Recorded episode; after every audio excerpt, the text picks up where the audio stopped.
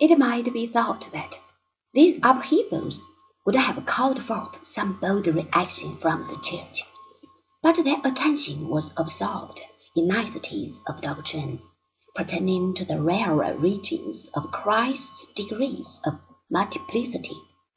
There were those who held that he was one person with two aspects, the view which won in the end.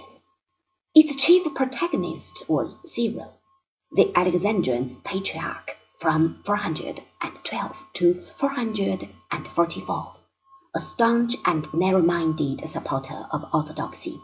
He showed his zeal in practical ways by encouraging persecution of the Jewish community in Alexandria and contriving the brutal murder of Hypatia, one of the few women who graced the annals of mathematics.